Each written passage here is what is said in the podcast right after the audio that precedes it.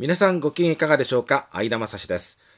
この番組は本庄市在住の私相田が日々流れゆく情報の海の中から毎回テーマを拾い上げて私なりに語っていきます。日刊相田正史どうぞお付き合いください。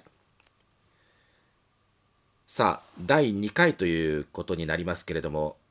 現在これをお話ししている時刻というのは2019年1月7日月曜日夜の11時24分というところですが、まあ、あの、なんと言うんでしょうか、あの、言葉というのはアクセントが必ずあるもんでしてね、今日取り上げるのは、前橋市、群馬県前橋市の前橋という言葉、これはなんとアクセントが3通り存在するということで、この今回の第2回は、前橋のアクセント3種類ありますよということでお話を進めていこうと思います。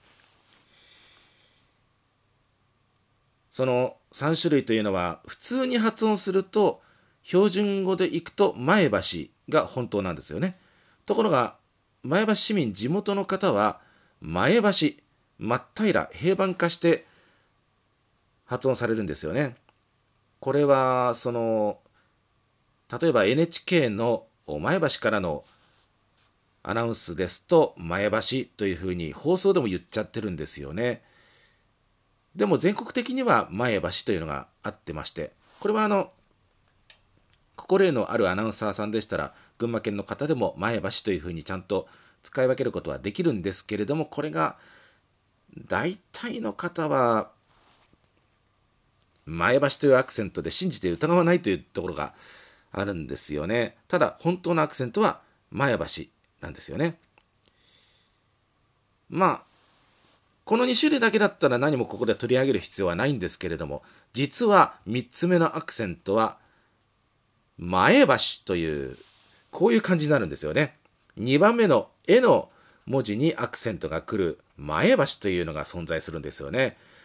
これは群馬県ではあまり聞かないアクセントですね。これは意外に全国ニュースあるいは関東ローカル関東地方向けのニュースの中でこの2番目の「絵」の文字にアクセントが来る前橋というのがたまに出てきます。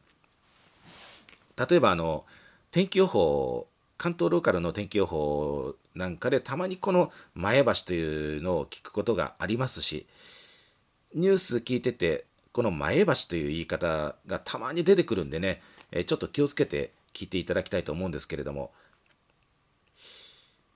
なんつったらいいんですかね、あの、なんと申し上げたらいいんでしょうか。3通りというのはちょっと珍しいと思いますね。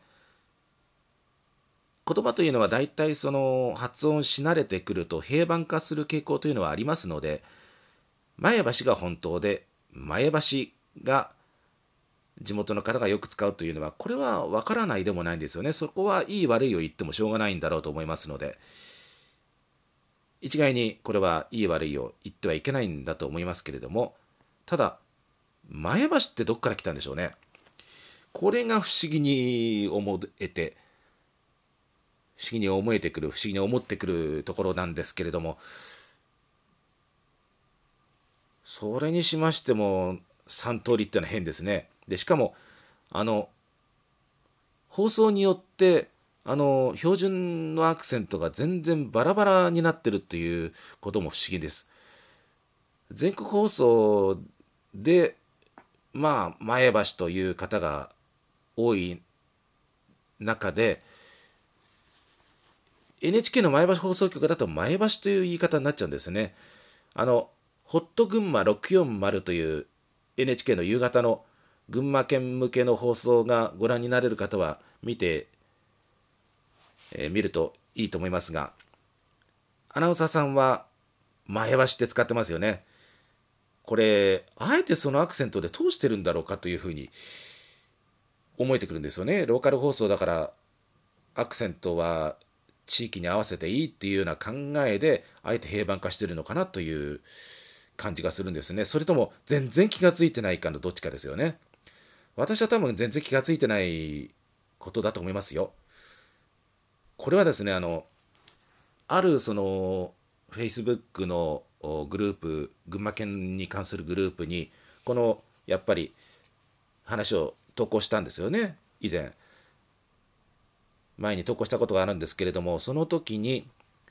前橋前橋前橋3通りあるよと投稿したらポカーンとされた方がやっぱりいらっしゃいましてね前橋っていう言い方一択でそれしかないと信じて疑わない方がやっぱりいらっしゃったんですよね。まあでもそれはしょうがないですよね。あの地元の方言が全てという世界で生きてらっしゃる方も多いわけでそこはもうしょうがないんですけれどもやっぱりポカーンとする人いたなと思ったんですけれども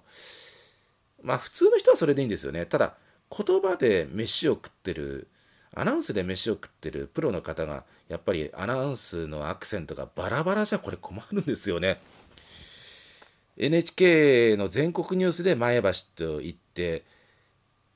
前橋放送局から出る時には前橋になってでしかもたまに全国ニュースで前橋という方がいるというこの3種類アクセントがあるというのは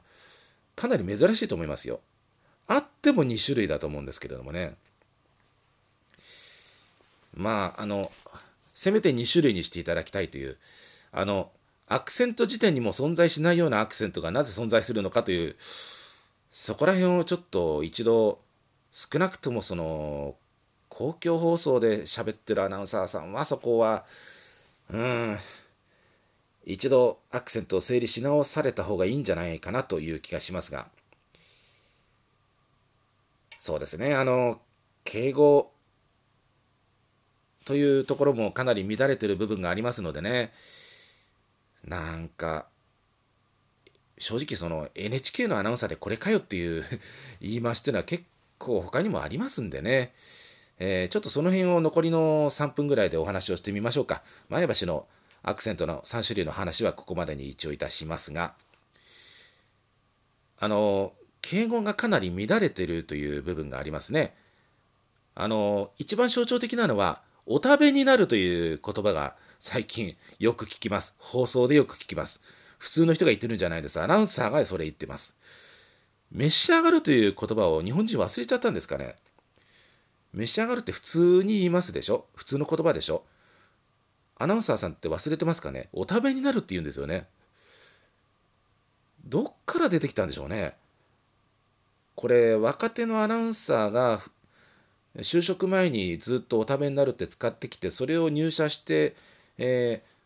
マイクの前でないところで、えー、ずっと使ってるうちに先輩のアナウンサーが取り込んじゃったっていうことなんですかね。放送でお食べになるっていう言葉が普通に今出てきますからね。あの、テレビ、ラジオでよーくお聞きになると分かりますよ。お食べになるって、これ NHK だけじゃないです。民放も同じです。あの、ラジオのかなりベテランの人でもお食べになるっていう言葉結構言いますからね。この辺ですよね。まああのご覧になるという言葉もだんだん消えつつありますけれどもこれ見られるという、えー、言葉で置き換わってきつつありますね。あの見るというのの敬語で見られるというのはまだ100歩譲ってまだありかなと思います。これはあの私介護の仕事してますけれどもご覧になるという画数の多い文字を使いたくないんで見られるという言葉で、えー、置き換えて書いちゃうというのは結構やっちゃってますんでね私の場合だと。これはまだ見られるは100歩譲ってまだありえるかなと思うんですけどお食べになるはないでしょうって話で。食べられるお食べになる。まだ食べられるという言い方の方がスムーズですね。お食べになるは敬語になってませんからね、はっきり言いまして。召し上がるですよね。なんでこうなっちゃったんですかね。全部をゆとり教育のせいにするつもりもありませんけれども、そこら辺はやっぱりあの、放送でそういう乱れた言葉が出てきちゃうというのは、ね、アクセントの件もそうですけれども、これはちゃんと一度整理してもらわないと言葉のプロがそういう乱れたアクセント乱れた敬語を使われちゃ困るんでね、えー、そこら辺は、えー、ちょっとここでね指摘しておきたいと思います。はい、そう言ってるうちにあっという間に10分になってしまいます。えー、第2回の放送は前橋のアクセントということでね、お届けをしてまいりました。え、それでは皆さん、この辺で失礼いたします。お聴きいただいてありがとうございました。